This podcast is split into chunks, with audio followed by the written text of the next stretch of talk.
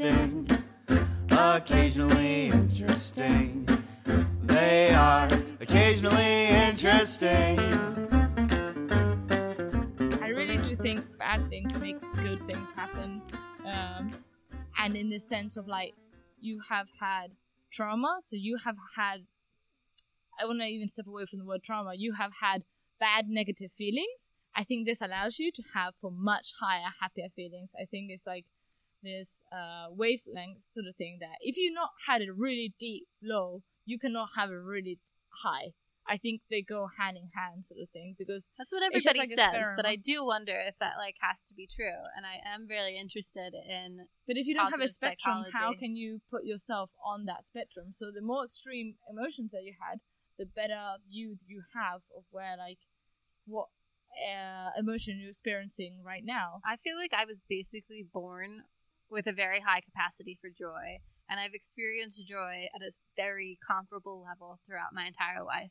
And I've experienced lows, whatever the opposite of joy is, at not at all the same level, and it's been like completely reactionary. Whereas, like, joy is probably my natural state of being, and it can get, I mean, it's like at whatever a very nice flat line most of my life and it can get way higher and it's been like that since i was born. And then only as i've gotten older and had like bad experiences has that have i seen the inverse. But the joy hasn't increased proportionally. But the joy is great. It's really good. It's probably higher than like way well, most people so i'm not complaining about my It's level of joy. certainly my hope that you can experience joy as fundamentally without having the negative accompanying. I mean, I also I think that if definitely you think think about it on like a, How do you like know that. what joy is if you don't know what the opposite is? i mean I I'm, think like a I can, child, a, I a can- newborn, knows the feeling of comfort snuggled against the mother's breast. I mean, I think that that's innate. I think that there are negative and positive experiences that are programmed into our very fabric of our existence. Right. That, and I don't know. I mean, I, I think this is a very interesting question. I, I, I wouldn't say that I'm dedicated to this point of view by any means, but. You know, I mean, Abraham Lincoln said that we're as happy as we make up our minds to be, Mhm. and that doesn't account for you know, you, in order to be as as happy happy as as you want to be, you also need to be traumatized before that can happen. I mean, I think that that I think that it, it absolutely trauma when handled correctly in the psyche can make you more grateful for the life that you're living when it's trauma free. But I hope, desperately hope that that is not a prereq to experience that gratitude. And I think have we talked about the the rat utopia no experiment? I haven't. oh, Do you know I this? did, yes. So there, there's a, a scientist that decided to make a, a basically a rat utopia that gave everything these rats needed in terms of food, companionship, private space, public space, toys. I mean, just everything. And in a very short amount of time, the rats just became reclusive, cannibalistic. I mean, just really horrible fucking rats that just stopped Except for, eating like, to the point that they outlier. died. Yeah, except for ten percent, which he called like the chosen ones. I think it might even be less than that. That that like kind of Yeah. cuddled together in like the dark warmth of each other's souls to get away from the other 90% that had turned into these horrible horrible rat so that i think i could see that being an evidence for what you were saying where if there's nothing bad there you'll fucking create it yeah, but wait, there was another rat study that we just learned about, or at least I did. I can't remember if you were listening to. I think this was a Dax. Yeah, this is this, the one of the recent Dax Shepard expert on expert was the addiction guy. His name I can't remember. the heroin rats. Uh, yeah, the heroin rats. Yeah, Um, rat so- studies are just the best. yes, totally. That so in this scenario, it started out a rat was given access to a water bottle with just water in it and a water bottle that was mixed with heroin.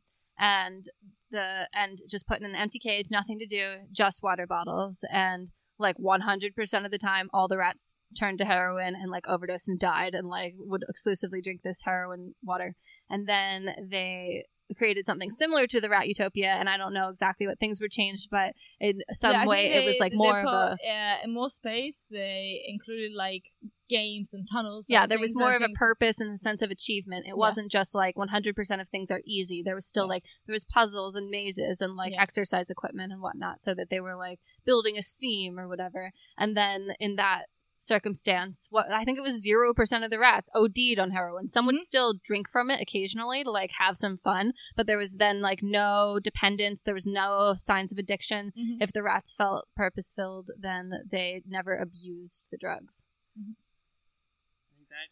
I think that comes down to a lot of what could make society feel better is when you give people a purpose or allow them to find their purpose. I think is probably a better way of saying it. Um, you know, because that, that gives that gives traumatic events meaning, Mhm. which makes it far less damaging to be like, wow, I can now help people in these cir- similar circumstances, and that's that's when you see really people often shine from these traumatic events. Um, So just to go back to your original point of saying like you don't need like this horrible low sort of thing to have this horror high, I think you need two points of reference to actually be able to identify what something is. This is like where I come from. This um, once again I mentioned in another study.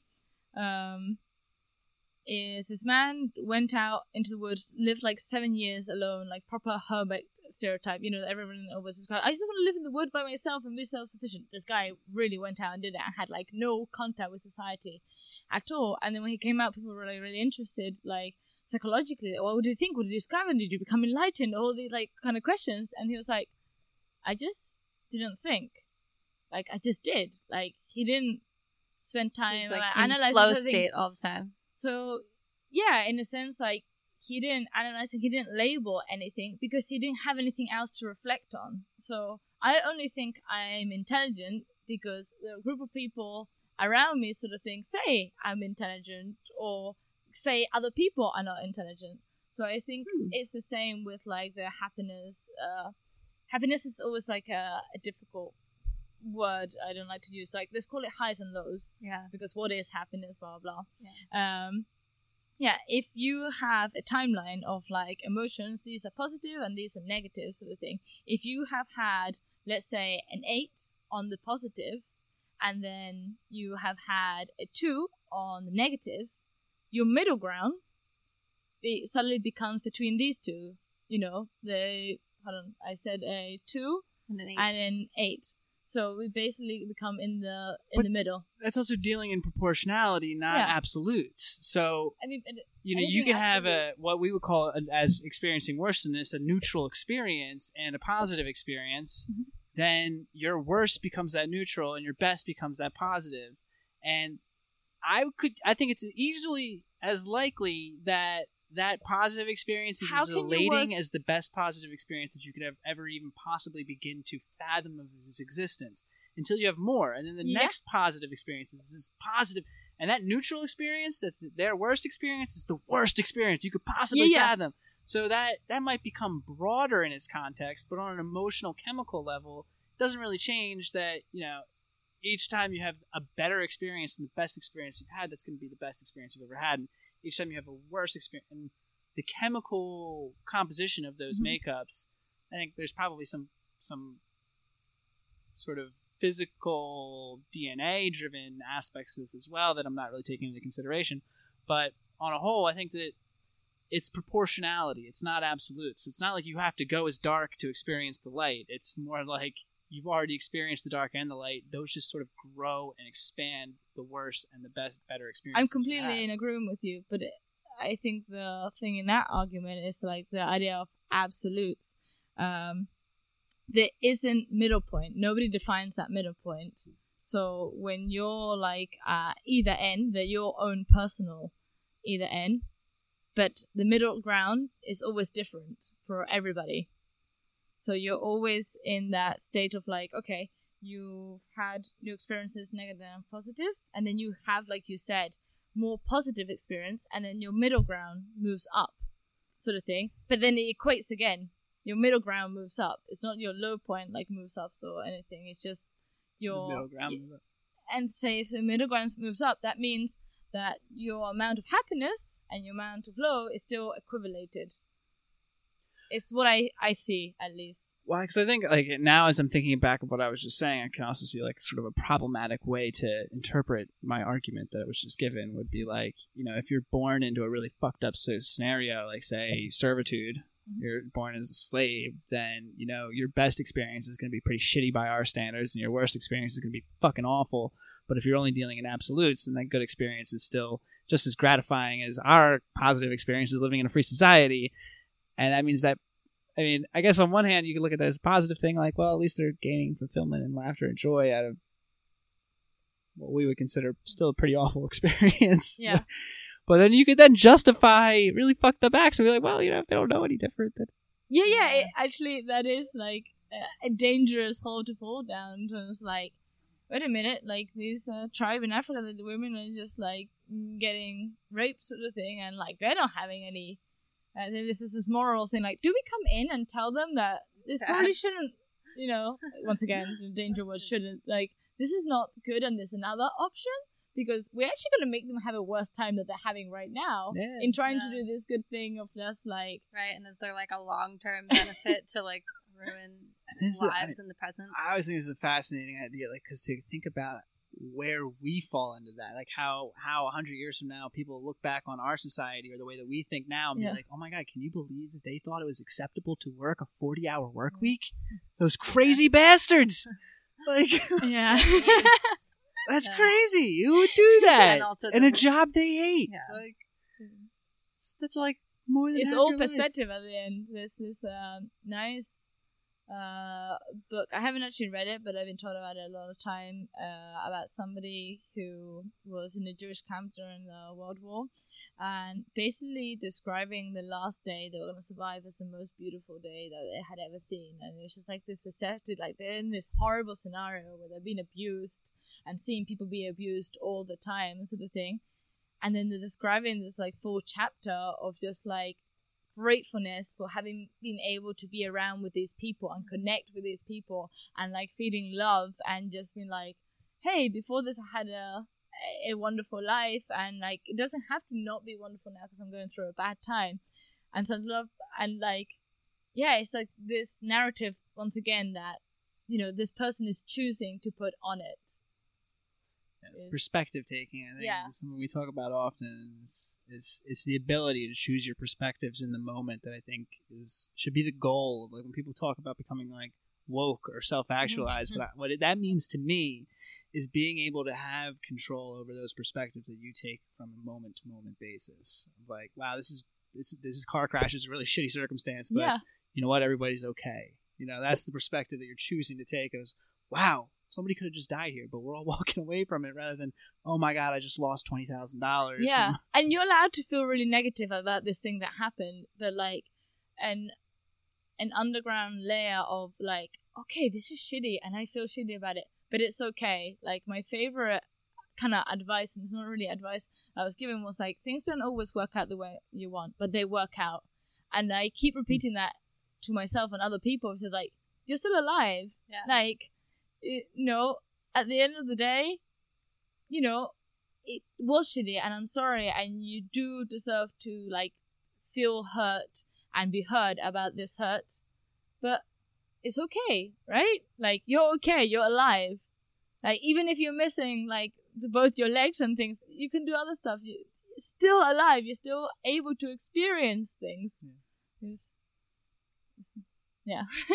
It's like Tyrion said, "Death is so final. Life is an endless choice of possibilities." Beautiful. We're watching Game of Thrones at the moment And Uh, reading it simultaneously. and reading it simultaneously. Um, I also wanted to make a point of uh, that in in past romantic relationships that have had a lot of, you know, hardships. Um, that yeah, there's been like a lot of a lot of growth and uh, learning from those, and and that's kind of like the conversation we're having right now about about learning from the bad parts. I think that's really important. But that's kind of the thing that's put as the ultimate thing when we have these conversations or when we even think about it of like it's I mean, I think that's a good perspective to be like, okay, if bad things happen, like what can we learn from it? But I never would have thought or considered that now being in like this incredible partnership that's good, how much more exponential and positive my growth feels, like my internal growth, we really don't hear much about how you really grow from the positive experiences, from having this person, this wonderful partner to to learn from, to reflect with and upon, and to be given the space and encouragement to grow into the best version of myself. Like I would have I had no idea that there could be this much and this variety of growth from something wonderful. Is it maybe because it's slower growth? It's like uh, I was saying. Love oh, you, they're cute. You're not gonna see them, but they're being cute. um, yeah, of like bad things are catalysts. So if you take away the bad things, like you're still changing and you're still growing. So the thing is not so obvious in your face. So the thing is like Trump getting into power. So the thing it's just like a showcase for like things were bad already, and now like we're really aware of it. But imagine if like um this hadn't happened. I don't want to say Hillary or whatever, but somebody else that wasn't so shocking and so negative had come into power, Bernie we would still be Sanders, 2020. changing. Right. We Yeah. would still be changing, and there'll still be growth and But it probably things, would and be a it's drastic lower. pendulum And so I think that's why I think you mm. bring I up a don't really good point. I know. I feel not like drastic change. a lot of my I think it wouldn't be noticed. in I think you're completely right about like I you think- have such Yeah. an amazing growth from having positive reinforcements, but I think people don't talk about it because it's not so in your face, sudden. yeah. I think that may even be more of a nuanced attitude than we think. Uh, I think that psychology generally, since its since its creation, has been more targeted towards the negative, and that's changed our thinking in a dramatic way that And the it's way we hard think to about realize. thinking.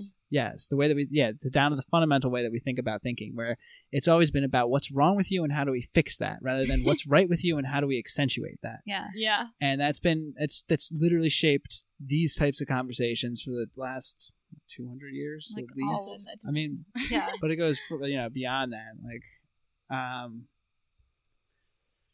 because I think that the good is just as changing and and profound and powerful as the bad. I mean, the bad does seem to be more of a catalyst for change, you know. But like only a the- catalyst, not a necessity.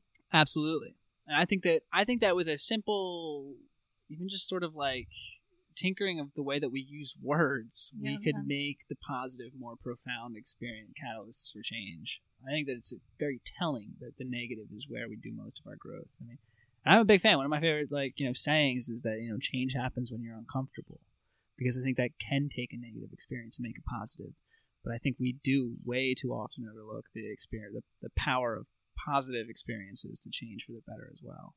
And both should be taken with equal consideration. And I also, well, I feel like a lot of times, especially with you, that one of the main things that causes me to like really reflect and grow is when you point something out, where it's like something I might be blind to, and that's either maybe it's pointing out a strength, and it's like, whoa, I can even strengthen that and grow into that more and make myself more awesome, and it's not something I thought about, or it's something like, hey, I think you might not be thinking about this exactly like this and like maybe you should consider it like this. And that's not exactly you're never phrasing it as a negative even though like i mean it is kind of like i don't know yeah somewhat of a shortcoming or something but really it's just like i haven't I, it didn't occur to me to take that perspective or i didn't have the ability to step outside myself enough to have that perspective and now with somebody who i who i trust the perspectives that you're going to ask me to consider how you know, even though really, I don't know. Yeah, if you look at it from a negative view, it's kind of being like, you, you know, it's kind of evaluating, uh,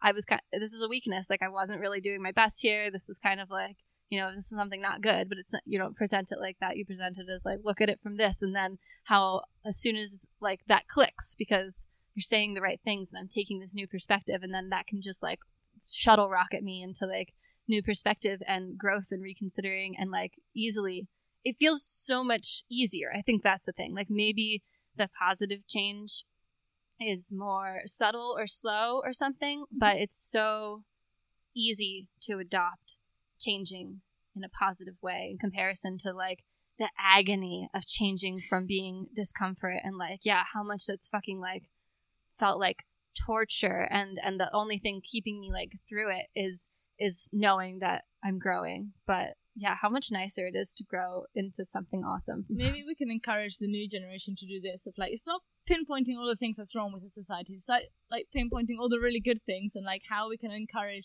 you know, people up. They're like, okay, so we think uh, this group of people are oppressed, but what are these group of people like really good at? Okay, let's let's focus more on like building them up in this amazing way of like, yeah, empowering and sort of thing. It's like, oh, this is really effective for helping with this sort of thing, rather than like, this is a big problem. It's it's good to point out the negatives in our society, but not focus too much on it. Yeah. possibly maybe yeah. This generation has just been like life is so good and so we just had to find like the rats like something like oh my god i can't believe this shit and all these oppressed people and uh, the world is so fucked up and nobody gives a shit. I really live in the opinion of like we live in the best times possible right now like yeah things are shitty and stuff but like things were shittier way Yeah. longer Any ago, like- any other time, things were way shittier. yeah it's like Yeah. the the fact that we have so many like technological advancements and a movement and so much connection with people and so much possibility like i literally yeah in a privileged way grew up in a way i could grow up to be anything i want to be and it's very like um i am very grateful for the fact that i grew up in an era that i decided to be a sex worker and it's not so bad my mom knows like Oh yeah, I wanted to is- ask that. oh. Do your parents know? And like, and is there anybody you keep it from? Um, I didn't really keep it. Um, I had different experiences with like opening up about being a sex worker. I didn't really have it as like, oh, this secret. I can't tell people. Um, but I was aware the first time when I started doing it. Uh, of how it would affect my partners. Like I did it when I was single, sort of thing. Like how people would kind of view them. I told my two best friends, two guy friends, and they both said like, I wouldn't date a girl that's doing this and that was like a bit of a, a kick and over. It was like, okay, like, and kind of had it. But then I started dating this guy, and I told him, and his reaction was so boring. It was like, oh, okay, cool, let's move on. And just like, wait, are you not interested? Like, this is my job. I do so many weird shit I want to tell you about. And he was just like, yeah, it's cool, it's nice. You can tell me whatever you want. And um, organization, and then slowly through this, I started like telling more and more people just like casually. Uh, and then I would introduce myself uh, as like, this is what I do. And then I noticed a negative aspect of it. Uh, I was living at Berlin at the time, and Berlin's a very special place for these type of people. I think there's a lot of sexual liberation, and like I said, I've been in so many dinner parties where half the people had done some kind of sex work.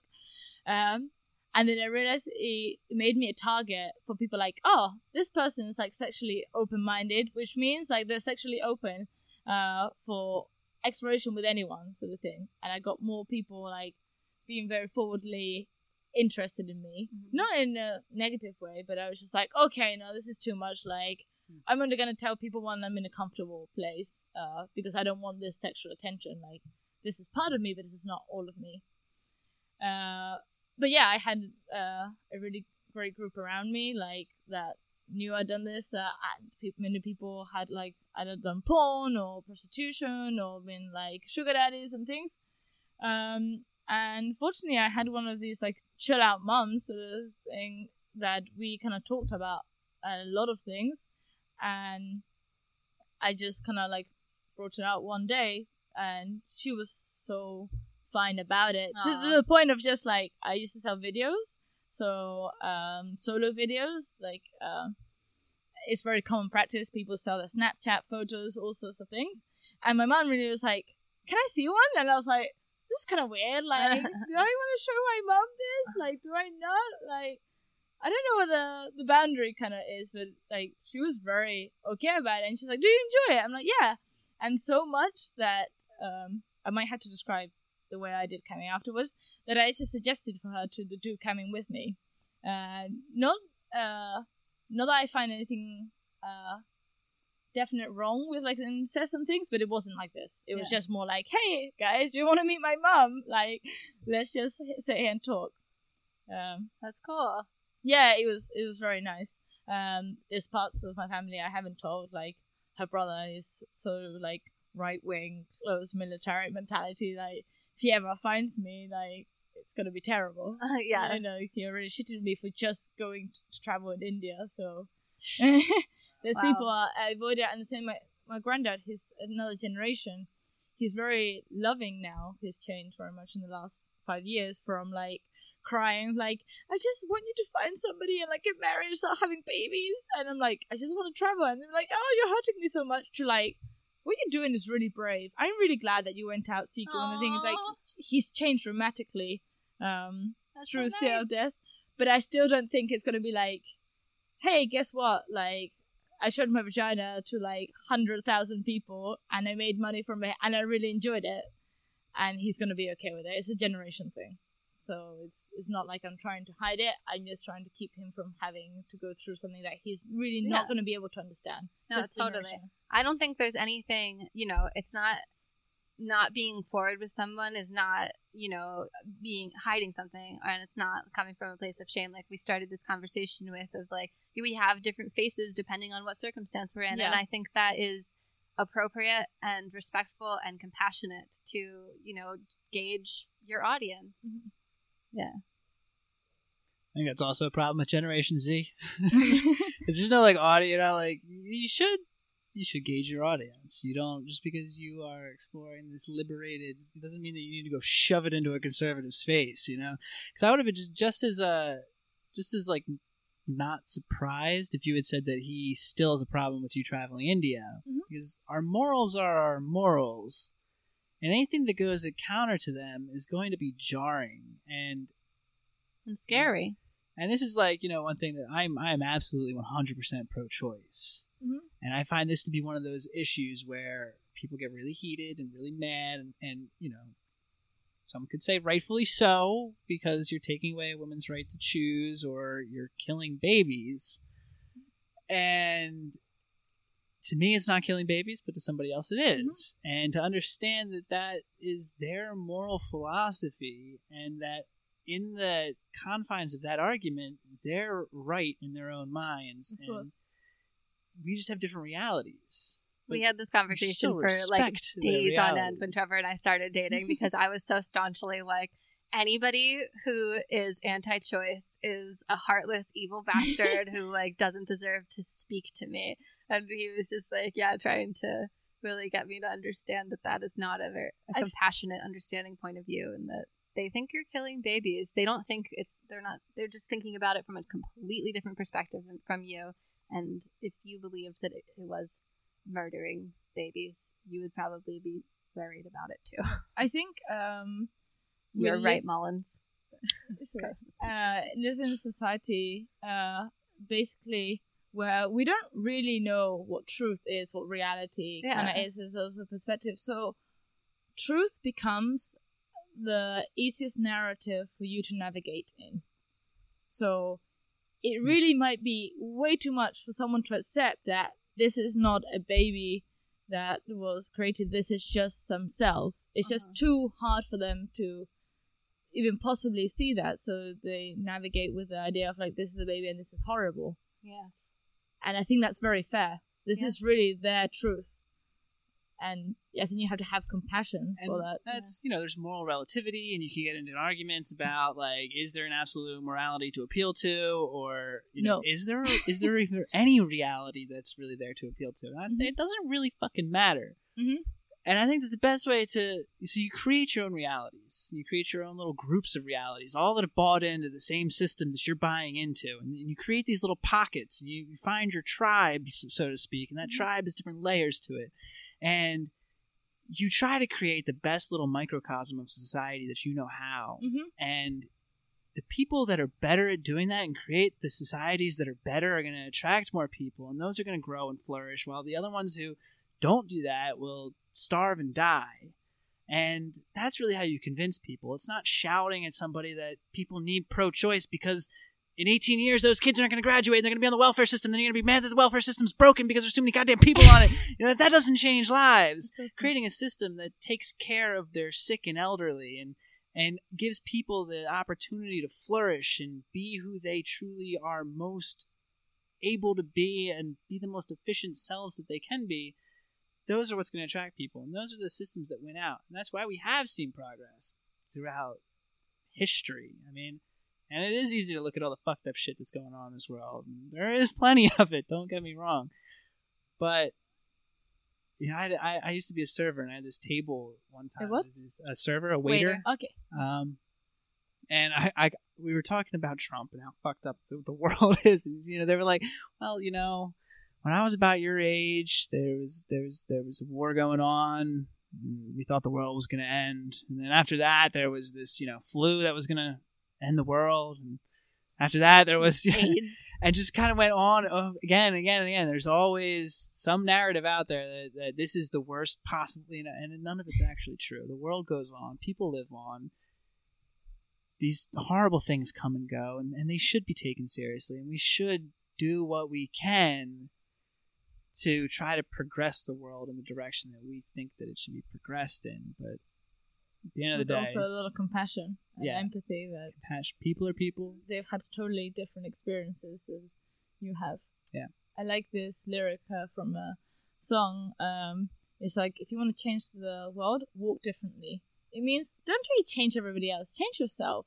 And you know, like this would just attract the, the kind of people that think the same as you. Yeah, of course, like a lot of us here in Pai would fucking love that people stopped using plastic, but like you know, stopping and shouting at the the local Thai kitchen of just like stop selling me smoothies in this plastic bottle. It's not really gonna give them an understanding of the experiences I have had to be able to know that this is bad. Yeah. It's still just like me saying some words to them that don't have a strong emotion to them uh, as they do to me Absolutely. This is really cool thing uh study on like people who are bilingual uh whose like a morality apparently changes if uh in the non-native language whatever that language is Yeah. because we don't have the strong emotional uh, connection to this word as we do like uh, in English we say murder and then they learn it in a new language. They haven't seen murder being all over the news. They haven't seen like people talking about it. They haven't seen people uh, being upset when saying the father got murdered sort of thing. So it's just a word Totally. so when you like translate it and you don't even have to speak a different language, but when you communicate it to somebody who has not had that historical information experience about this thing, they're just not gonna get it. And not because they're dumb or they're not capable of understanding. It's just It's just not loaded. It's Yeah. not- yeah. I mean, linguistics is fascinating. I mean, because we define the world around us so much by language, it really emphasizes the point that we create our own realities. Of like when you can have entire concepts that exist in one culture and another, and it's because, and not in another. It's because we've defined them differently. We've created the confines for which to describe this experience, and thus brought it into existence. It's such a powerfully reaching idea that I mean, you talk about how like the plastic, like it's important to live by example, to be the change that you want to see in the Mm-hmm. world, because you create that reality then that other people can look upon and say, "That holy shit, we can live without plastic." I wouldn't have thought that was fucking possible when you're drinking out of plastic water bottles. Where do I get my water from? Like, oh, there's filters. That's great. Like, should have known. Yeah, it's and it's cheaper. Oh my god! Like, yeah. it's something that they just don't consider because they didn't have the possibility to. It's and it's those people like I mean the Einsteins that like and, and, and there's there's there's examples of this on a micro scale every day of people that are like this is the way that everybody else is living. This is other people's reality. This is how they're defining the world. I don't need to do that. And that's like a beautifully precious thing when somebody truly has that ability to be like look upon all these different ways of living and be like you know what I'm going to take the third option that's the road less traveled or never been traveled before is really the, the awesome one that people like Einstein really just mastered that one. It's like, wow, how do you walk that road?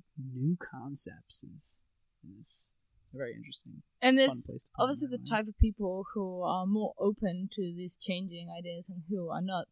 Uh, there's this quote from a really good book I like uh, of saying there are yes people and there are no people.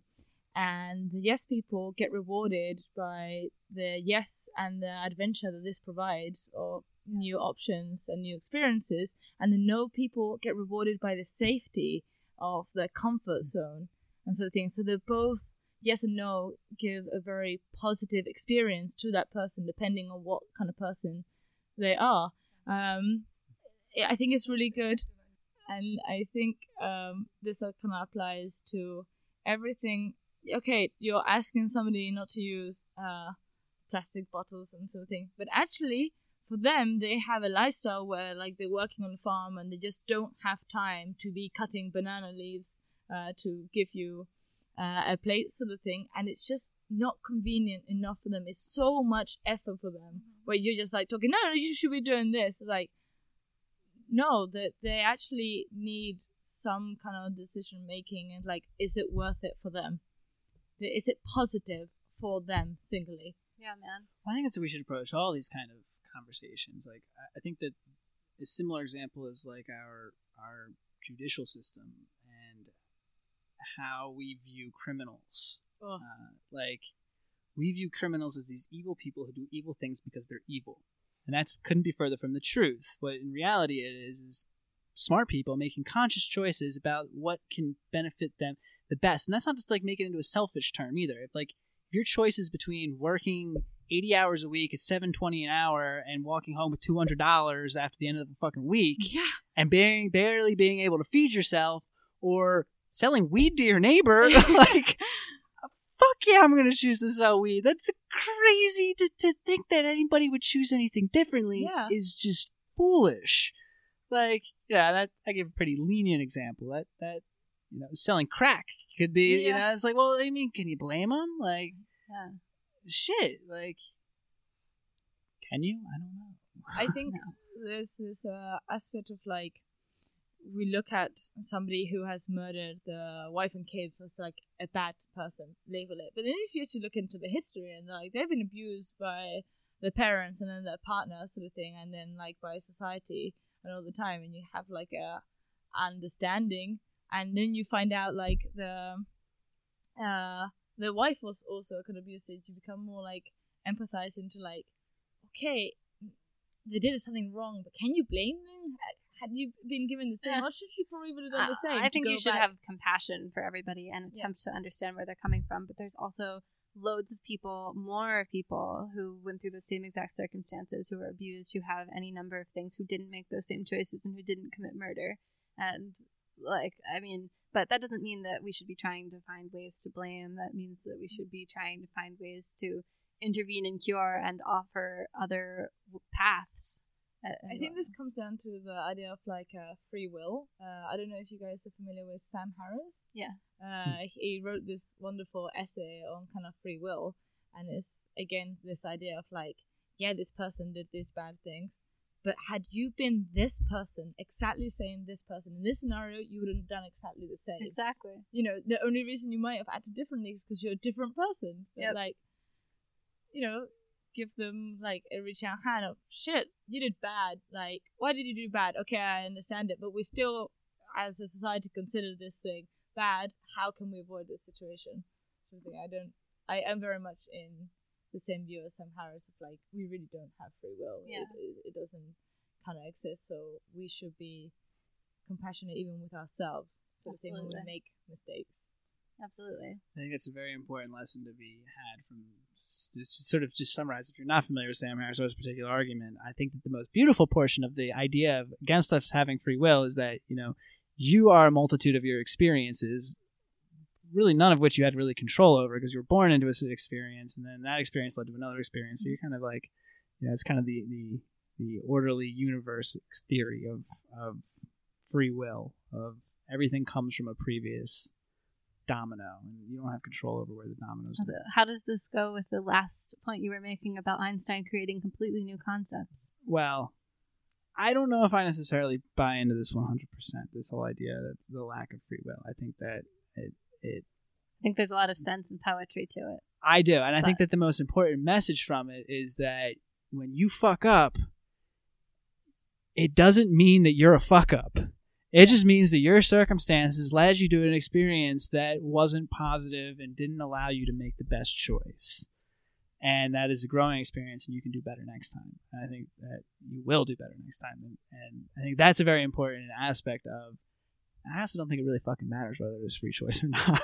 yeah, I, uh, that's the other part. You have to still live, even though there's all this like uh, philosophies about this is the ideal, this is not, and this particular one of like free will. Don't forget, you still live in the real world, and you still should take responsibility. You can't be like, "Oh, I'm not choosing anything. In the world it's just happening to me, and I'm reacting without even and choosing how to whatever your circumstances are, you're probably somehow in a position to bring in new information to yourself and be able to, you know, have better resources to draw on for your next thing Yeah, that isn't exactly. free will. But like once you read these three books that make it better able to calculate the next thing that happens to Yeah. you. And I would say, I mean, back to your question, but Einstein said you shouldn't play dice. God does not play dice with the universe, and that would be, in my opinion, an argument for Sam Harris when he says that there is no such thing as free will because you know it's it's a domino and not a dice roll. There's no probability to it. It's just what's going to happen based on previous events. I think that that, and I choose because I I would say this is like a like an abortion argument where it's like you know we don't really have an objective standard to really appeal to to tell us who's right and who's wrong in this circumstance. So I'm going to choose to believe that we have free will and that we have the choice to listen to that idea or idea fairy when he jumps by and that that's some mystical powerful beautiful experience that I don't need to understand that I get the power to choose to be a better person the best person that I possibly can be day in day out and whether that is preordained or not I don't really give a damn because it doesn't really fucking matter exactly. I'd rather believe in the beautiful sparkle of the universe than anything else. You know, Yeah. why not? It doesn't matter. It's not going to hurt anybody to do it, so I'm okay with that. And, uh, that's why I, th- I think that you want to dehumanize it to the point of a logistical argument. I think that Sam Harris is very good at that and he does a beautiful job. Yeah, Sam Harris it. is like number one arguer of all time. Oh, I- he, he argues my and he's so calm. His Yeah. voice is just like so tranquil. That's why it's a meditation. I app. actually I listened to Sam Harris actually on times two because he is so calm and something Yeah. and like you can speed his voice up and still like get everything that he's saying. That's funny. Yeah. I, I, I find tremendous beauty in a logical argument. Yeah, we're gonna have Eric on the podcast soon, and that'll be interesting. Mhm. um, I'm I'm interested. You you said you listened to our podcast and you were intrigued by it because you also have uh, unpopular opinions, and so many. and I'm uh, wondering what what you've heard us say before that that particularly resonated with you. That was like these are my people because they have the same unpopular opinions as me. uh, Me Too was one of the things. Uh, the trauma aspect, uh, the having a really positive outlook on life. Like right now, it's so cool to just be unhappy about the world for whatever reason. Uh-huh. But like you know, to you, you mean be cool like it's trendy and hip? yeah, Like, yeah, yeah. Like you have to care about everything. So all your Facebook posts have to be about it, and like your whole world has to be about telling other people what they should do. Yeah. like focusing on you. So uh, in general, like these are things that um, I think comes out of like in hippies.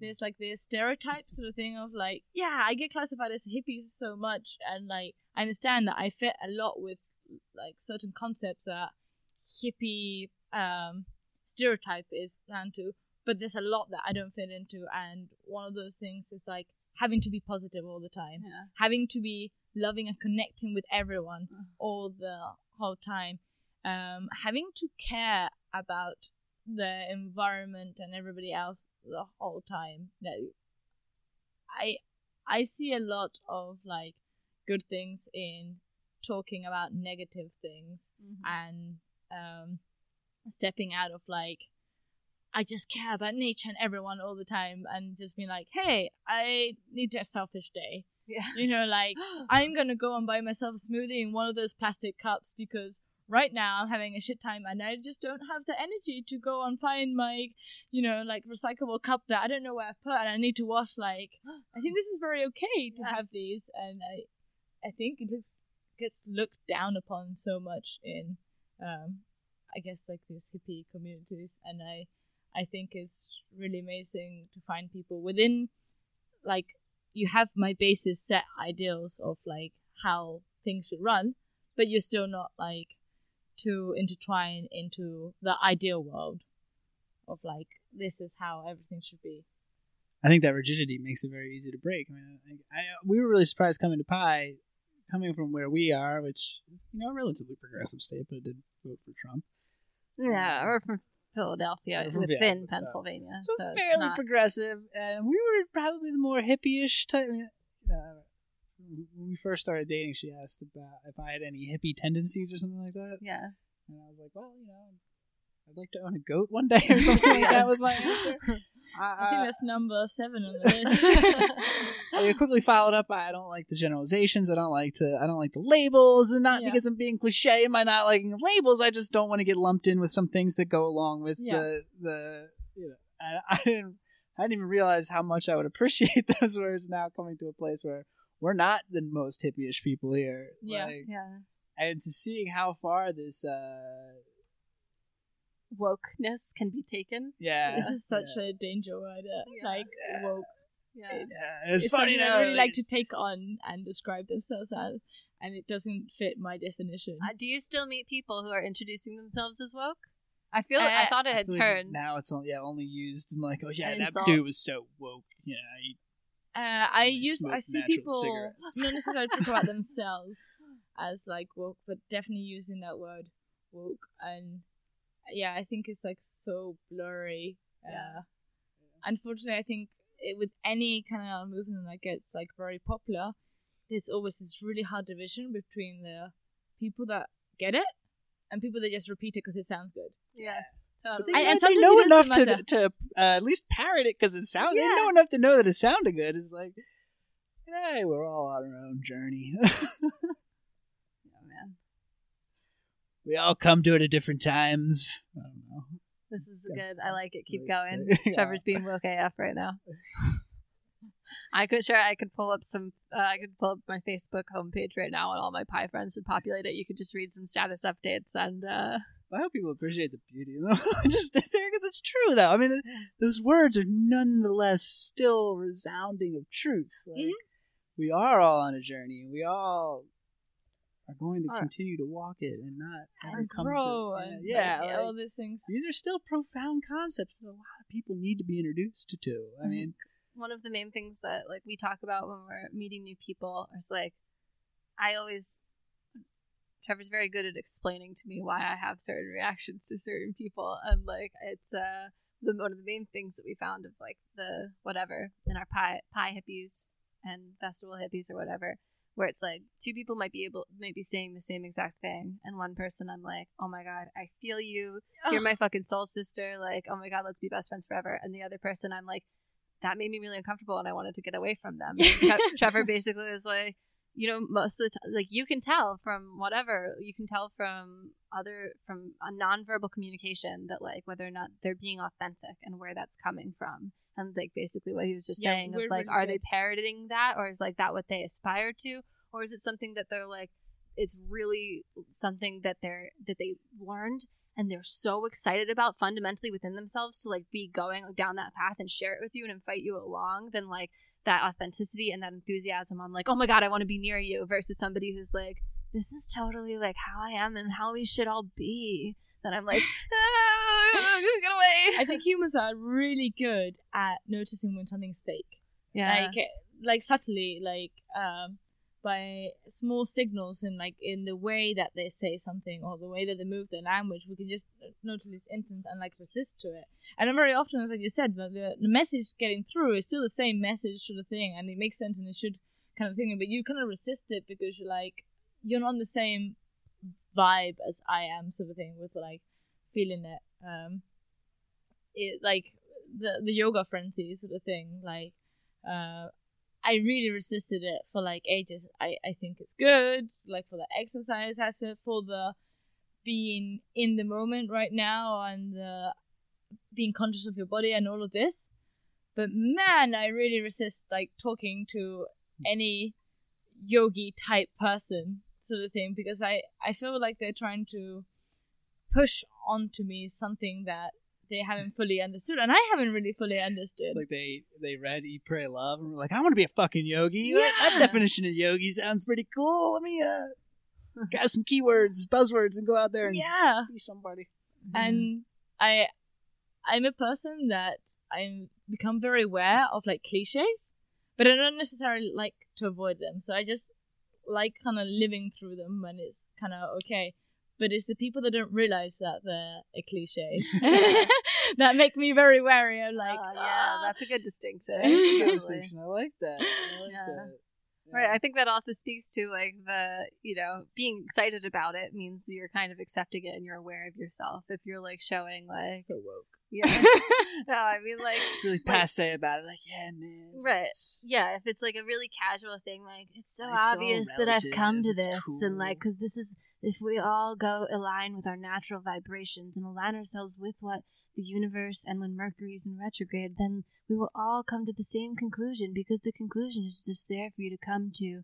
Versus like, oh my god, I just tried yoga for the first time and it actually like really fucking helped Yeah. me. It was so cool. Like I didn't think I was gonna like doing downward dog that I would find like what these people call Zen, but like I think I maybe did. And it's like, oh man, that sounds great. Like I could do that. yeah, it's like, exactly. so this yeah. is genuine. Like, don't pretend like you know what you're talking about. Right, of right. Just like If just being generally like what you felt. It, it's a superiority kind of thing of like, oh, you're not understanding to I- what level I am at, Uh. and it's like, yeah, maybe I'm not, but like I had to recently call out somebody that were basically almost saying what you were saying.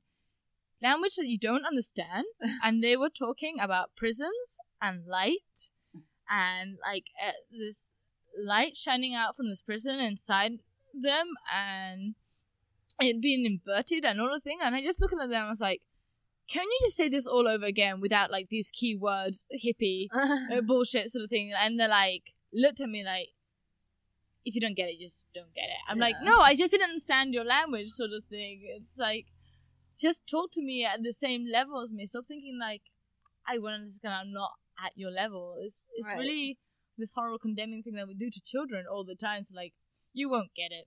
Like you know just move on. So, like It's a shame too, 'cause, I think it holds true that if you can't explain something simply, you don't really understand it. Yeah. You know? Light refraction is pretty. yeah Makes rainbows. That's cool. That's great. Appreciate a fucking rainbow. Rainbows are beautiful, man. Don't try to. Yeah. it was kind of fun that at the end the guy we were pretty much saying the same thing but he was just using this language that was really confusing and really blurring and yeah he just isolated everyone Yeah. and i think maybe he got an ego trip out of it where i was just like hey we're saying the same thing but like i'm not trying to say that i really know what i'm yeah. i am talking about i just i think I guess this is also like all aligned with you know what we are saying in the beginning of this conversation of if somebody says something like a little bit horrible, then I'm like, oh, okay, we're cool. I trust you. Like, uh, like you're for, you're for real. This isn't this isn't all. yeah you fucked up in life Yeah, yeah. You're not you're not presenting a version of yourself that you want people to see. You're just being you, and that's like, whoa. Isn't that really interesting how um, no matter if people are good or bad at something, the thing that we most enjoy is about people being genuine, whatever that word like really means, because you know perspective and everyone's like kind of different. But we really like someone when they're authentic, even if they're not a type of person. Yes. I I feel a lot of love for people that I just stare at and they're like, "Hey, we're not gonna be best friends, but man, I love you." You're doing you, and I Yeah. respect. yeah. Trevor says, "I like the cut of his jib." That's what that thing is called, jibbing. Okay. yeah. that, that makes me think about like when when we were talking about you going into the sex work and you were like you know first you tried it all dolled up and, and in a sort of unauthentic way and then you were just like you know fuck this i'm just gonna be me and enjoy it Yeah. and then you know and to go to like one of these things that you'll hear people talking about restaurants here is like when you just start going with the way that the universe wants you to be rather than trying to like contort your life into something that it shouldn't be all these things sort of open up for you I was like it's definitely like it's been a theme for us, and it's definitely something that I hear talked about by these hippies in an egoist way. These Mhm. hippies. These damn hippies, dirty hippies. Yeah, You know, I get people who our are funny wearing sticks. elephant pants Yeah. in front of me. Yeah, he's wearing an elephant shirt. He's just as bad. No, um, it's a classy elephant shirt. But yeah, I mean, yeah. hippies again, we say the same shit, but we're saying like, "Holy shit! I can't believe this is happening to us! Like, this is fucking amazing! Like, we're just we we stopped putting up resistance to to go with the things that made us happy and now life is giving us gifts because of that like we're we're doing the things that make us happy so we keep on getting more happy things how fucking great is that versus other people who are saying more like I can't even do it now. Like the universe, man. Just if you go with the resonance of the, this is very good just, it all works out. I just ate mushrooms for the first time, and I was like, "Whoa, my ego is no longer in existence." ego is another like uh for me alert word sort of thing. It's like such a negative thing. I'm like, your ego's to you. Like Yeah. it's still like possibly like we're just associating like all the negative parts of you are your ego. I'm Just like dump it on the ego. what are your other alert words um so connection. Um I I hear this so much. This is actually the one that makes me most angry when I hear people like talking about how important it is to connect with people and to be open. Uh, this and then don't know how to connect. Uh-uh. like they, they they really don't know. Like you're still like after months, you're still having like this superficial conversation, and I really try to avoid them. I just don't put effort into people that I think they're not my kind of people. Not because I dislike you, and I was like just because like there's so many options. Like I've got to choose where to put my energy. So like connection sort of thing, and yeah, I'm talking with somebody, and they're just saying these things over and over again. And I'm like, I'm not feeling it. You must not be feeling it. So like, can we just be honest? And we just don't have that click. yeah Like, can we just okay. not keep Yeah. talking to each other now uh, things like energy is another one. Um, I although I'm starting to use it a lot, but I point it out sort of thing. I'm like, I know my hippie bullshit. Like it sounds like this, but I I think I'm starting to get it. yeah uh, what they kind of mean by this. And um, then there's like topics. Topics are my things like astrology Yeah. and crystals. and We used to have a section on the podcast, like for the first, I don't know, 15 interviews or something that we did. It was a game where we would play interesting or not, and it came from kind of. oh yeah, You heard it on the one Tash- Yeah. Tashi episode, um, but I've edited it out of all of the other episodes. Um, we can play it with you though, because it came even from if this it's not on the podcast, uh, I want to play. okay, all right, we'll play it. Um, it came from when we were living in Philadelphia. We we were definitely like pretty immersed in this one group of hippie friends, and we would have fairly regular gatherings. And it was like a lot of these people. I mean, we're totally our people. It would it would turn from conversations like the one we're having right now, and then somebody would say like Mercury in retrograde, and Trevor and I would just be like, what? Like, all right, let's bounce. How do Yeah, we yeah. get the fuck out No, of this I conversation? exactly what you mean. So there's keywords you're just like, oh, okay, Yeah. yeah, I, I want to step out this conversation because we're not going to be talking at the same level. And not because you think you're above like this person, but you're just like, okay, I've had this conversation many times before. You know, like yeah, I'm not getting of people. anything like new or good out of this. and I don't I, I don't want to persuade you that's not my aim sort of thing. I just like I've had this conversation many times and it gets kind of boring. And then there's the other ones that get you really interested. I think the opposite is quite exciting sort of thing. Like certain topics and keywords that you hear and you're like, okay, I want to talk about this person. Obviously, taboo is one of mine. oh yeah, fuck yeah. Oh, that's an interesting thing. I kind of well, so it was the game's interesting or not, and like the main thing that we thought we ha- were having trouble coming up with was like, what are topics that that could potentially be interesting, but we haven't been interested in, like astrology. ah, yeah. But yeah, I kind of didn't consider the- like if somebody said taboo, I would definitely be like, "Hey, what's up? I'm Jen. You want to Yeah. talk?" and like, what are what are those things? Where as soon as I hear it, I'm like, "Hey, who who are you? What, what's going on?" And like, I think that's how we've met the majority of our podcast guests is just like overhearing a conversation, hearing one word, and being like, "Hello, excuse me, what is going yeah, on yeah. here?" um, all right, let's. uh I'm trying to pull it up. Pull up the game. She wants to play interesting or not. all right, ready. So, and you say interesting or not. Uh, I Okay, forgot the. Is it interesting for me, or do I answer for if I think society No, thinks it's only you. Only you. Only So, like, basically, this exact circumstance. If you were at Paradise tonight okay, to and somebody to this at the topic. bar is like, "Hey, man, crystals," and you'd be like, "Not." So, all right, ready? Yeah. Reiki, no. mycology, What's mycology? the study of like fungus and forest floors, and No. astrology, No. juggling, Yes. Jesus Christ, Yes. Beekeeping. Mm, no. Puns. Yes. Superfoods. No. Homeopathy. Oh. Yes, but no. Politics. Yes. Hashtag me too. Yes. Kids. Yes. Chakras. No. Cultural misappropriation. Yes. Snapchat. No. Meditation. No. Past lives. No. Marijuana. Mm, yes, actually. Spirit animals. No. Fairies. Like fruit berries? Fairies. Oh, fairies. Yeah, because play's fun. Plastic free living. No. Psychedelics. Yes. Out of body experiences. Yes. Hypnotism. Yes. Ecstatic dance. Yes. Aliens. No. Conspiracy theories. No. Yay! Good job. I passed the non test. Passed the nine test. Uh, any any of those that you want to go into more detail on? That Um, I'd like to uh, expand on the fairies thing. I think it's really important to have conversations that are completely pointless, just for fun. amen. And, Yes, uh, it's just This like is- let's be silly. Ryan on bullshitting.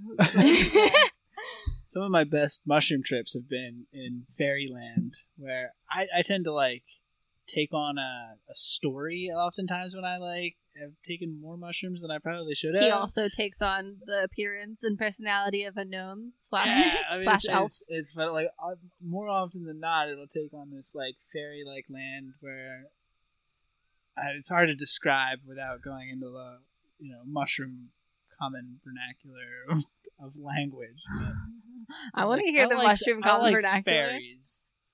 I don't know. You go into this like other dimension of like geometrically patterned like world of like it all. There's this hidden hidden fairyland around us. like- We've we've gotten some listeners reaching out and asking what is it like to do mushrooms, especially some Oh. older listeners who have Yeah. been like, "I'm curious about this experience. Could you tell me a bit about it? You guys seem to seem okay. Uh, this is Doesn't actually seem like your brains have blown up." Uh, when you said like psychedelics. This is kind of what I'm interested in, just like hearing people's experiences with it. I'm not that experienced with it myself. Um, I did a lot of reading about on it, like but the same. It's not the same as kind of spiritual, and I just like hearing people's like experience with them because uh, they can be very revealing as long as and they can be like very silly and just like a fun story to hear like oh my god i had this crazy thing and then i woke up like inside a pond you know like with two other friends That's I- very nice and never really- refreshing to hear you say that. That you like like to hear about it because uh, uh, Trevor kind of teased me at first. I didn't start. I didn't have mushrooms until I was uh, twenty seven. And uh, and then I always was like, yeah, so excited to ask everybody like, what happens when you do it? And like, Yeah. And he's like, oh yeah, you're like, this is a sign of a noob. Like Yeah. people who are experiencing I- I drugs don't really give a shit about other so. people. No, he was nice about it. I'm just being dramatic. You can you can speak for yourself. What did you say? Man, I mean, I don't think I really like. It is. It is common when people first try psychedelics. They're very enthusiastic about them Mhm. and tend to talk a lot about them. And then I can, you know, at least, you know, I've been doing psychedelics for longer than I probably should be. Like, starting in high school, so I've, ha- I've had these conversations like so many times mm-hmm. that they But you love redundant. having them I do. me. I mean, it depends. It depends on the type of. Again, it depends on like the authenticity of like, are you really just like dazzled by the magic of of possibilities that it just opened, or are you like, I don't know, like there's ways to talk about that are authentic, and there's ways to talk about that are less authentic, and they're, I mean, they're, you know, it just is what it is. Yeah. not, i think i Also- resonate with your childish excitement about it i'm also like uh tried shrooms this year for the first time sort of and i don't have that big experience so like experience i had i want to like hey is it always gonna be like this is it gonna like how's it long gonna last how do i know if it's gonna be really strong and like just tell me what you experience. Yeah, just man. like if i might ask somebody like hey what's your childhood like you know what, what did you do as a child what did you want to be when you grew up i used to actually um uh, have this set of questions uh, that I used to carry around with me like traveling because i just wanted to get to know people and just curious and listening is nice and sometimes fuck small talk, right? yeah so basically is that it's just like people aren't good at it. Okay, I'm gonna make them good at it. Yeah. Sort of thing. Like you don't know what to. Here you go. Here's a question. Like Uh. I already have maybe my answer to this question, sort of thing. But I want to hear your side of the story. Yeah. Yeah. That's beautiful. Just to be clear, yeah, I, mean, I don't care if it's talking about the trips. That's why I am one of people like, think I was like over here like, yeah, you really should shut up about that. Nobody cares. No. But there's also the people that I hear talking about uh, psychedelics, and I hear the conversation between them. I'm like, no, they they think they know what they're talking about way too much Yeah. for me to like. They're gonna tell me exactly what I should be feeling and stuff, and I am not interested in those Right. kind of conversations. I think it's the same thing with all these like key buzzwords. More you can tell the texture of the conversation, and, and sometimes it's really engaging, and sometimes it's just more like, oh my god, Yeah. Are you gonna ever stop talking so we can actually have a conversation, or? but yeah, I, we're also strong supporters of uh, psychedelics and their p- potential to cause good. Um, and I think it's a fascinating conversation to have. So I just didn't want to wanted to put that out Yeah, I there. It's know. It was more just like lightly teasing me for being so enthusiastic about like eagerly asking everybody what what they were up to. I mean, it's a good thing I started a podcast because now I I get to do that in a socially people come acceptable up to setting. you now. or no, I just get to I just get to excitedly ask them all the questions that I was asking before without a pod, without a mic in front of me. But uh so what have your mushroom trips been like? Have they, has it been like did you have a preconceived notion of what you thought it was going to be and then Uh, yeah, for sure. Uh, I'd read about it a lot. Um, my mom was really cool about it. Uh, I can't remember how old I was. Probably about eighteen. Uh, I was. I'm now realizing how I'm speaking to many people. I was like a really good kid. Like people like did smoking and did drugs Oh, and like they broke the rules. I'm like, I mean, I moved out when I was 16, so that maybe considered not so good. But yeah, I was a really good kid, and my mom talked to me uh, about drugs and basically like psychedelics and um things like mushrooms and LSD and 2CB and other things, like they're fine. Like just do them with caution, sort of thing. But like explore that they're gonna be absolutely fine. And she told me a story about uh, a friend of hers who got stuck in the forest three days making the sausage. Like you know they can still have like these weird effects and be careful. But like promise me that you'll never do cocaine and heroin, especially together. Like this, promise me. So she gave me this open thing to it, but I was still like. Uh, stepping away from it sort of thing and then uh, none of my friendship groups had ever actually done drugs until like i moved to berlin and so my conception of drugs had very much been like what the media painted like the people get addicted to them right. and it's bad Yeah. um and so i was just very like wary of it and then i met this type of people that was like uh, they wouldn't do drugs at a party. They would just be like, "It's a Sunday afternoon. Like, I'm just gonna take a, a trip, and I'm gonna text my friends what I'm experiencing." I was like, "Whoa, what?" like, I I'm gonna have an internal day, Yeah. and like, oh, I'm just gonna relax. Like, all of these friends, for example, didn't drink, which was like it's something that I didn't do, but all my friendships had done, and so I could feel more related to them, and so I started opening myself up um, to kind of that idea, but it still took like uh, years. And when I saw these people have these experiences, I started reading up about it, and I read a lot up about it, and I would ask loads of questions and things. But I was still very aware. Um, I guess like a a little background. My both my parents have uh, had heavy addictions to drugs, so I was very averse to it. And so when I eventually tried it, um, it was very much like That was the first thing you tried, mushrooms? no LSD, Okay. LSD, and from what it seems, it was like a not a really hardcore strong trip, but it's a strong trip, and yeah, the feeling was just like, whoa, like, wait, people get put in prison for this? Yeah, I, right? I'm so grateful for this experience, and I didn't need to do this for another like nine months, a year. Like Yeah. this was good. This was great. I'm so grateful, and so that was the first like eye opening. Like, hey, drugs are not so bad, sort of thing. And Yeah. so I want to explore more, but with still this cautiousness of like, I don't want to be these people that are self-relying on. Like, I have a problem, I have to solve it with like taking shrooms every week and things like this. yes, totally, totally. And with shrooms, I tried them twice. The first one was very, very light, mild. Just it just made us all a bit giggly and happier, and not very much. And the second time I tried it was maybe like a week ago, Okay. and this wasn't actually like what I can now refer to uh, as a trip. And once again, I came out of it like really grateful of the experience of I I became very childlike at the same time as like this motherly kind of thing of just like, okay, I really need to go pee, but I'm completely naked right now. Like it could be okay for me to go pee completely naked. My toilet is like having to walk across not a field, but like a place In where the there's open, uh, yeah. Thai people's houses around, sort of thing.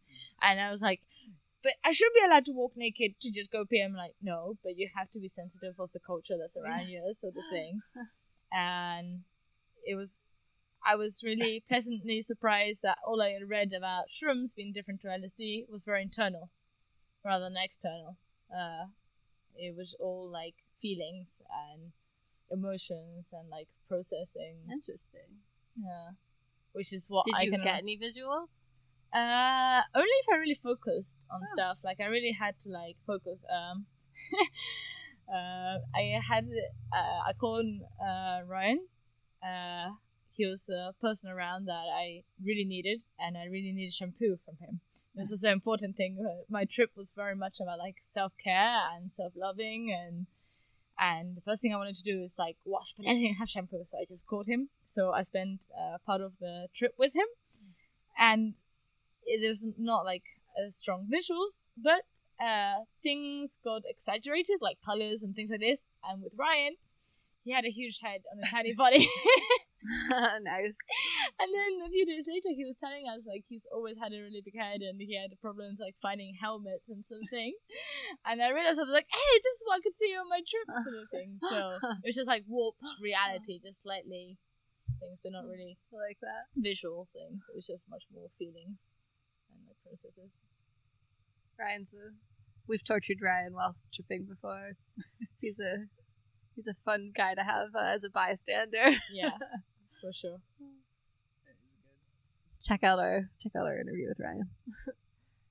um, I've had a follow up question, but then I got distracted imagining Ryan with a giant head on a tiny body. You want to move to the Regular questions. What's the most unrealistic thing you believe in? Ah, oh, I like these. Um, probably that I at some point will feel accomplished. That I will get to a state where I'm like, hey, I did it. I reached it. I reached that point of like that everyone believed in when you were a child. Like, if you do A, B, and C and you do it correct, you will get to this point where like, hey, you done stuff and everything's chill from there on. Um, I really like that answer. because yeah I, i'm very aware that there's always going to be problems. Nothing's ever going to be perfect and like those problems are going to feel like the worst problems that constantly happen because they're happening right now. But i still have to have the the positive aspect of like i still got to work towards the most perfect fantasy i have. Um, it's like this idea of like perfection is never possible but you should still aim for it. Like it's going to help you shape like a better thing for it. I feel like perfection is always possible and can always be improved upon. You know, or like nice you know, it reminds me a bit of. Have you read any Tim Ferriss, Four Hour Work Week? Well, just basically, he's saying, you know, people who are like passionate and doing something they enjoy, they're not gonna want to, you know, get to sixty five and be like, all right, I'm done and I'm sitting still for the next however Yeah. many years until I die.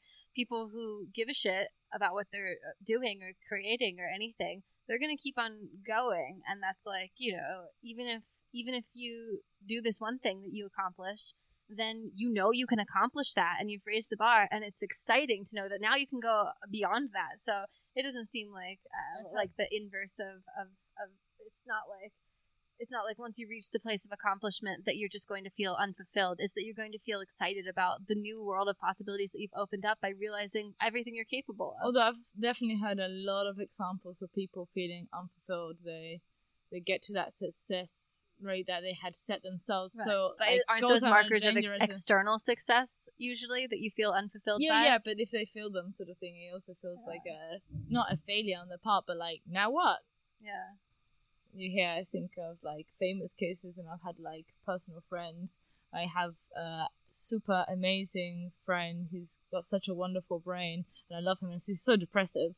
And you know, he just used his an engineer and he just used his skills to develop a portable um, homeless shelter uh, in France that he's uh, trying to distribute in France. Um, that he specifically made so the temp it can be like 10 degrees difference from outside to the inside but not have uh, carbon monoxide problems inside from having a closed area and that it's more aesthetically pleasing all of these things and he's just been fighting for it for like a year and he just did a ted talk.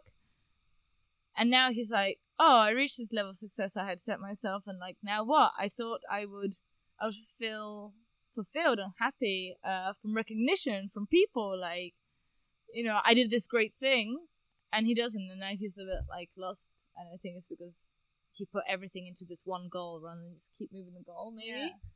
Yeah, I also I heard something on a podcast recently of like uh, of the future goals versus the like in the present goals, and I was telling Trevor the other day of being like this podcast has or making a podcast has different like emotions and challenges than I thought it was going to, and like the actual making of the podcast is like. Oh my god, so fulfilling, so exciting, everything I've ever wanted. And then promoting the podcast feels terrible. It makes me really sad and and like I'm failing and the you know I just no good feelings come from like trying to get it heard. The creation of it and like everything about like being in the present and connecting with people and creating something that I love is so incredibly fulfilling. And then trying to be like, guys, it's good. Come listen to it. Yeah, it's like okay. ah, it's it's yeah, opposite emotions. I think if you're like really genuine in these moments of I I had a wonderful connection with a girl when I was uh, in Malaysia and she wrote me the, this wonderful note and I just wanted to say how much I appreciated it and I just generally came up to her and like you're a really amazing person and I'm sorry that I'm really missing the vocabulary to really express it right now but just know that I'm really feeling it and it's just my communication that's letting me down and like when I give you a hug it's not a hippie hug you know? It's like I really mean it.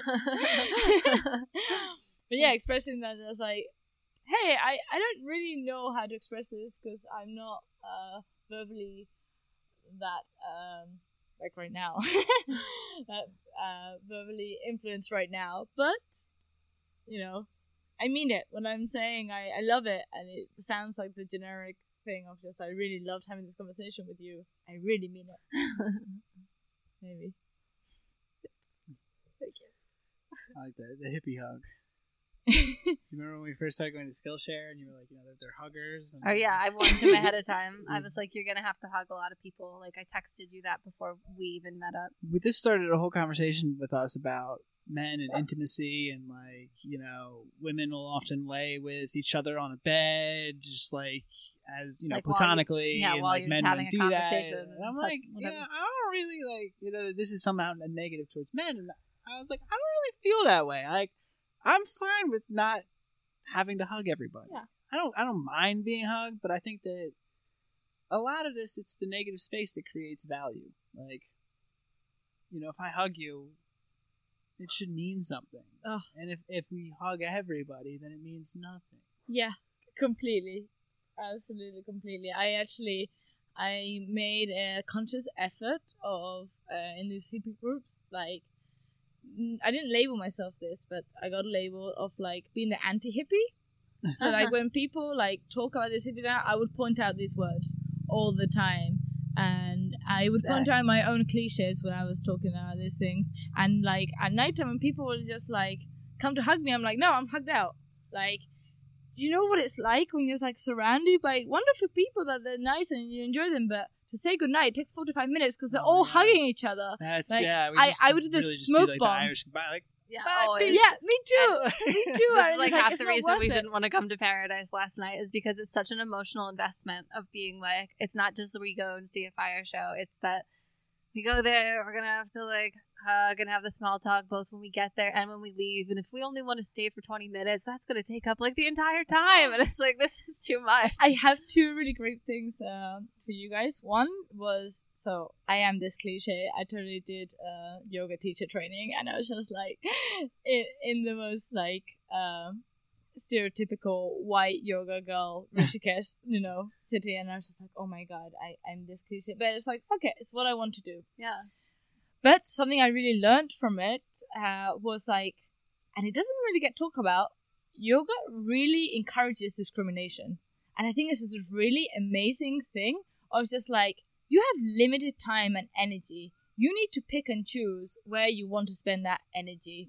You know, whether it's like the amount of time that you want to uh, build like to reading or like uh, to building better connections or to build this project and things. You gotta choose. And uh, with people, the same.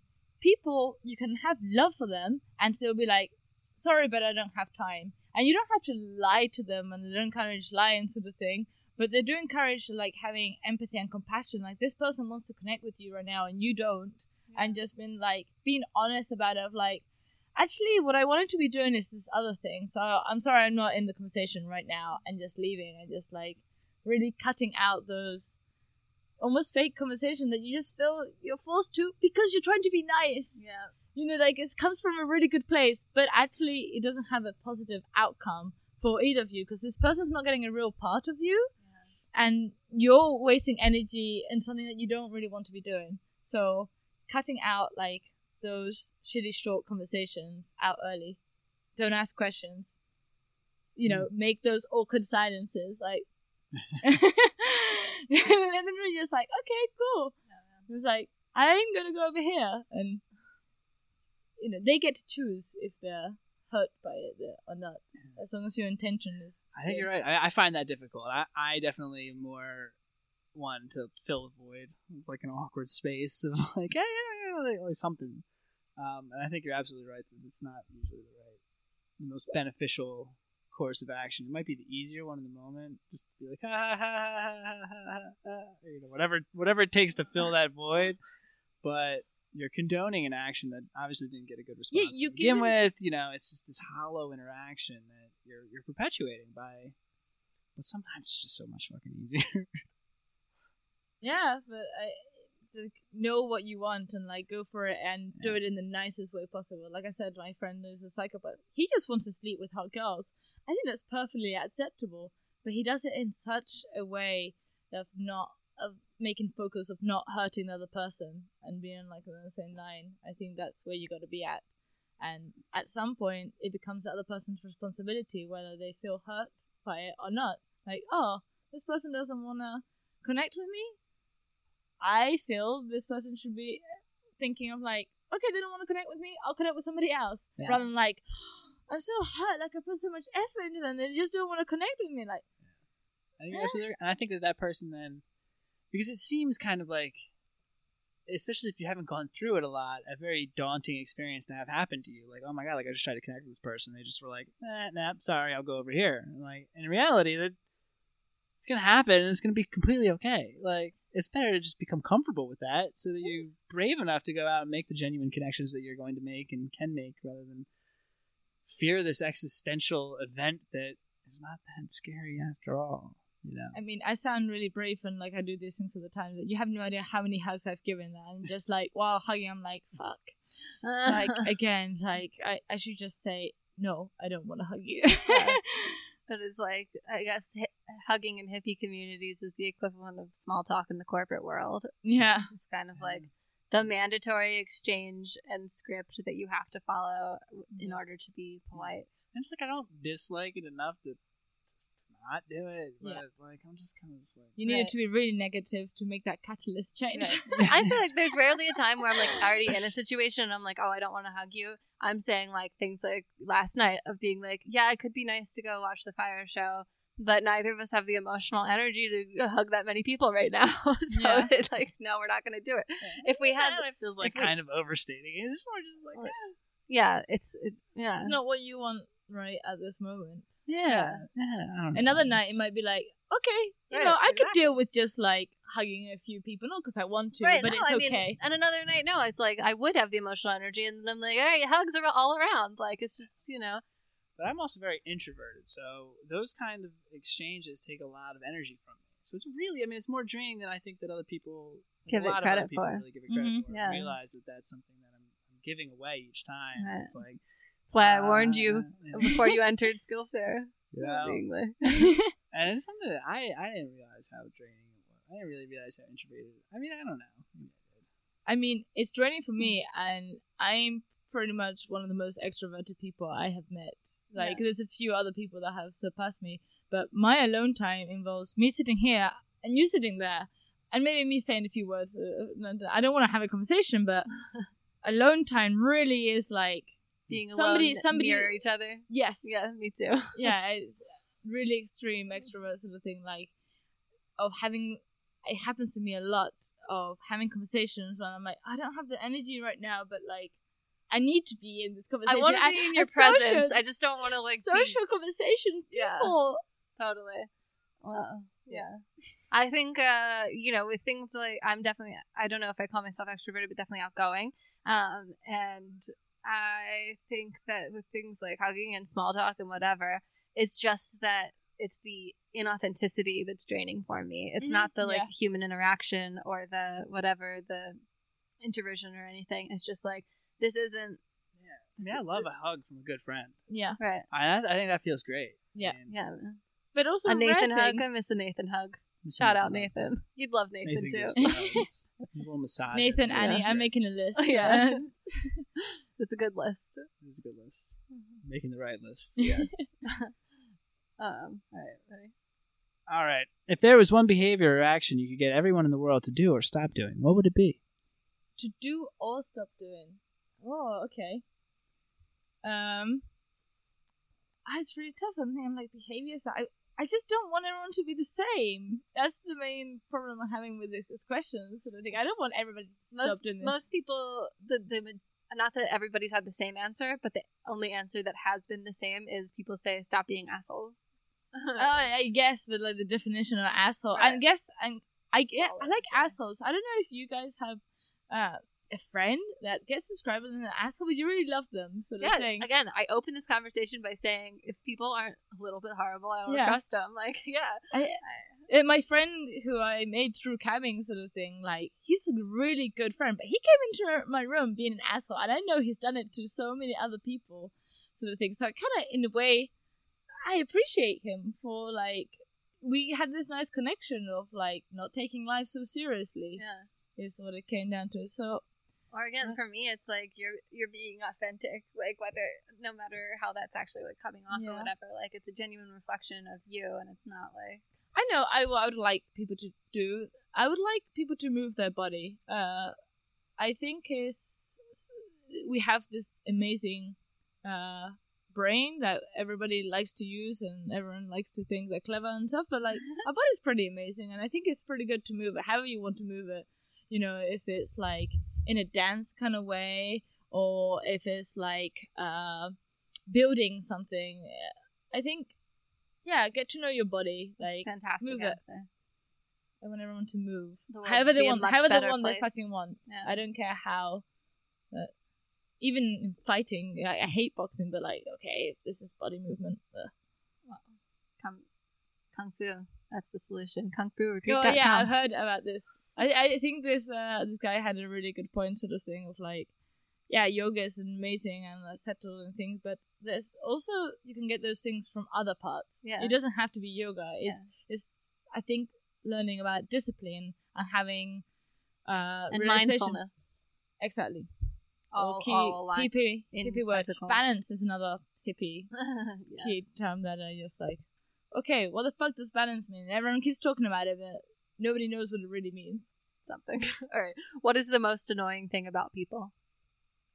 Um, them not being able to be aware of their own contradictions. So I'm not saying it's easy to uh act the way that you want to act, for example, but like be aware, uh, be conscious of you are going to contradict yourself a million times all the time. You're going to change your mind a million times, and you're going to say things and then immediately act against them, Yeah. sort of thing. Like you're going to say you care about the planet, and then you're going to fly to a fucking faraway country Yep, yep, that yep, yep, yep. Literally, as she was reading this question, what was going on in my mind was like, I feel like I've been a little judgmental this podcast of the hippies and of like, Yeah. you know, like, oh yeah, like they speak about all this being woke shit and like, you know, they're being like, like, and then I was thinking like, yeah, but you know, like, I, I want to make it clear that I, I, it's cool with me. You don't have to. Like, There is no group of people I would rather associate myself with. yeah, I, that- I yeah. love being a hippie, and you guys are all fucking assholes, and I fucking love you. and I'm glad that you're my yeah, and brothers it's nice and being associated with hippies because they have a lot of good, um, what I want to call them, like good tick lists sort of thing. Yeah, of, like things that really resonate with me more than other groups, more than like punks, okay, or Yes. maybe more than You gotta, uh, you gotta like tease your family, or else yeah. you know how are they gonna grow? it's like this is we say all this out of love, you guys. It was just funny 'cause I was thinking about the own contradictions going on in my head as you were Yeah. saying that. I was like, wow, I nailed it in my own like, headspace there. That was good. I liked it. yeah, I, I think it's it's fine to like realize that you're not good, you're not perfect, so y- you're gonna say like you fucking hate blue, and then you realize your favorite dress is blue, like, Yes, and just like realize and be like, okay, cool, like Yeah. I do this. We we constantly have this cognitive dissonance Mm-hmm. uh, in our mind with so many topics, and, and to not think of that as like negative or bad or anything. I like, man, I remember in in the 2004 presidential election that like the the meanest thing you could say about a politician was that he was a flip flopper, that he changed his mind on an idea. I idea. remember or- seeing people walking around in gigantic flip flop costumes Yes. at What? protests. Yeah. because because it, I'm this John is Kerry was like, a flip the, flopper. the Democratic candidate was like, you know, he had one view at some point, and then as new information became available to him, and he changed his point based on n- new information a- and integrated that and made a better decision. And everybody said, "You're a flip flopper. You changed your mind. You can't be trusted." And I was like, "What the absolute fuck?" Not saying that that's the same thing as like living in contradiction. Saying that's fucking growth. And I'd be I mean, I'm already terrified of politicians no matter what, but I'd be extra terrified of a politician who, from the from day one of them making a public statement of what their views are, that that's what it is forever, and Yeah. that there's nothing we can do to change that, no matter what. yeah, What could be worse than that? Yeah. But yeah, man, I think I think contradictions just are. They're not. I mean, it is. They are what they are. They're not. They're not good or bad. They're just a matter of fact. To be human is to be a walking pile of contradictions, or or but my not my annoyance with it is when people don't think they contradict themselves. And Yeah, I'm no, no, no, absolutely. no, no, no, no. right. and that's you're like, no, no, no, you are like the. Once again, I, I'm gonna shit on the hippies on the idea of like this communicating and being open and sort of thing, and like when you point out that actually their actions don't point towards this and they don't accept it, they're like, you just don't get it, you're just not on the same level as me, and like, no, actually, your actions and your words are very different, and I. This is by no means isolated to the hippies. This is this this this Oh, happens. this is just the group that we are immersed in in, at the so moment. That's yeah. true. and and I think that it happens with more frequency the more opinionated the group is. Like in politics is another great one where people are like, But I like opinionated position. people. Like, so do I, but I like like thoughtfully Opinionated. Oh, yeah. people. Like I get really bored when somebody gives an illogical argument because it's not a thoughtful approach. You're Yeah. not you're not you've emotionally invested in a position that you've given no real thought to. That just Mm-hmm. bores the shit out of me. I'm like, like, all right, move on. Like I don't you're taking up too much space. Go away. But if you want to sit there and debate an argument that has like two logical sides to it, Mm-hmm. I'm right. I'm right there with you. I'll do that all day. That's fun for me. Uh, me too. I'm like a complete contrarian, so I don't really have like a strong attachment to my opinion, or even though I know I sometimes like word things and say things that sound like that is it. Yes. I, I, I don't believe my own thing. my own thoughts. Uh, I love playing like devil's avocado, basically. It's just like avocado. That's beautiful. I just like it more than advocate. Um, and jumping from side to side, and I think is like basically helped me to have a lot of empathy for the other side. Like I'm never gonna be hundred percent right, but I can still argue it like I am. Yes. Like come Trevor's on, the same have exact way. I think sometimes I don't even realize that I'm doing it, or I don't realize that other people are taking me more seriously than I'm Yeah. taking Yeah. myself. I'm Yeah, when we first started dating, he made disclaimers like every single conversation we had, being like, just because I'm saying these things and I sound so convincing doesn't Yeah. mean I actually even believe them. So Yeah, that is, it is, most people, sort of Aren't like that or can't- really terrible arguments all the time and being like, there's a really good argument to be had on the Republican side, and there's a really good argument to have be had on the Democratic side, the liberal side. and neither of you are making those fucking arguments. so I'm gonna make both of them for you, and then you can decide where you fall. Has been like my just like growing up through adolescence of being like, what the fuck is happening right now with these arguments? Like they're not, they're not right. They're yeah, not yeah. right it, it's, it's not about like the the side that you're picking on. It's just like having the right conversation. When sometimes people like walk past each other. There's this really amazing article that I remember really blew my mind. But basically, the gist of the article is saying, think of the best advice that's ever been given to you. Now that advice, turn it completely the opposite, is really useful for somebody else. So this whole idea of be open-minded and take everything as it co- as it comes is also really useful to say to somebody else like you know center yourself in more what you really believe in and like take action when something happens. It's really valid and literally so far everything i've come across you can turn that advice upside down and it's useful for the other person. My main advice is uh, the wisdom to accept the things you cannot change, the courage to change the things you can, and the wisdom to know the difference. And I can't see how you could possibly flip that and make it work. don't overthink that is the main piece of advice Trevor ever gives me. I don't think that's much of an option. For but me. i that I think particular that, has in, that saying in itself Yes. incorporates Yeah, exactly what she was that's just was saying. gonna say. Because you need the serenity to accept the things you cannot change, and then the converse of that, accept change the things that you can, and then it goes even to another dimension of saying, and wisdom to know the difference. Yeah, and I got to think for a long time to figure out which one's which. But also, I'm think wrong a lot of the some time. people might really focus on sometimes of like, I've got to change this personality trait in me. I got to change it. I got to change it. Like something gets to the point like you can't change that about you. You know, not at least in that kind of way. but that's accepting the things you cannot change. Oh, there you go. It's- it's perfect wisdom. It's perfect advice. really, it's the same. It's the same same thing. You know, you're saying you have to take both sides, like yeah. because everything's you know solutions need to be fluid. All right. Um, what is something that is really popular now, but in five years everyone will look back on and be embarrassed by? I like your announcer voice. Um, it's really popular now. Uh, probably fashion.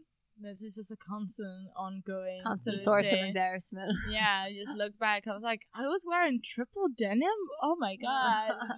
Yeah, yeah, I think we were walking on Walking Street yesterday and marveling at like no matter what season it is in Pai, you know, because there's like high season, low season. I Mhm. mean, not talking like weather seasons, just like how many tourists are here and what type of tourists and whatever, and just being like, what is it that as soon as people are in Pai, they're all wearing like the same fashion year round? Like there's a Pai fashion that is ubiquitous. probably like to do with the shops here that they all kind of more or less sell that stuff. like I did this thing of like um clearing my wardrobe when I moved out of Berlin. I was like, okay, I'm gonna like really go minimalist. I'm gonna get rid of ninety percent of stuff like I own, and clothes was a big one because it's not that I buy a lot of clothes, but I'm a hoarder, so I had things from like still when I was 16, and Yeah. this was a few years ago, and I did it. I managed to maybe make it like seventy percent, and then I realized like I kept the things that I really love, sentimental things, and things I actually wore. Got rid of that, and I looked at my wardrobe, and I was like, okay, so I basically want to dress something between like a seven-year-old and a clown. That's like what my wardrobe screamed: like bright colors, big patterns, stripes, and polka dots. Mhm. That was everything. But here in Pai, I don't really have the choice of finding those style, the style of clothes. Like I, I really there's lots of really wonderful clothes that I'm still attracted to, but I'm still like limited to a hippie-ish Thai style of chillness Mm. out to it. I I can't find my let's say ideal types of clothes. So yeah, if I buy clothes here, I'm still gonna look like everybody else, That's even though. I might have my own definitive style, which I don't. But that's what that experience brought to me. Like that's what I really love the most. But I can only have that when I have the availability to it. yeah, absolutely. And also, this clothes makes sense. It's really comfortable. Like it's hot and sticky. So like, Yeah. you know, you might fucking love wearing suits, but you don't really have the option. Yeah. yeah. That's, I've seen a lot of people like you know hate hate on that hate on the elephant pants because they're like oh, yeah, you're a They're, they're a new one. Yeah.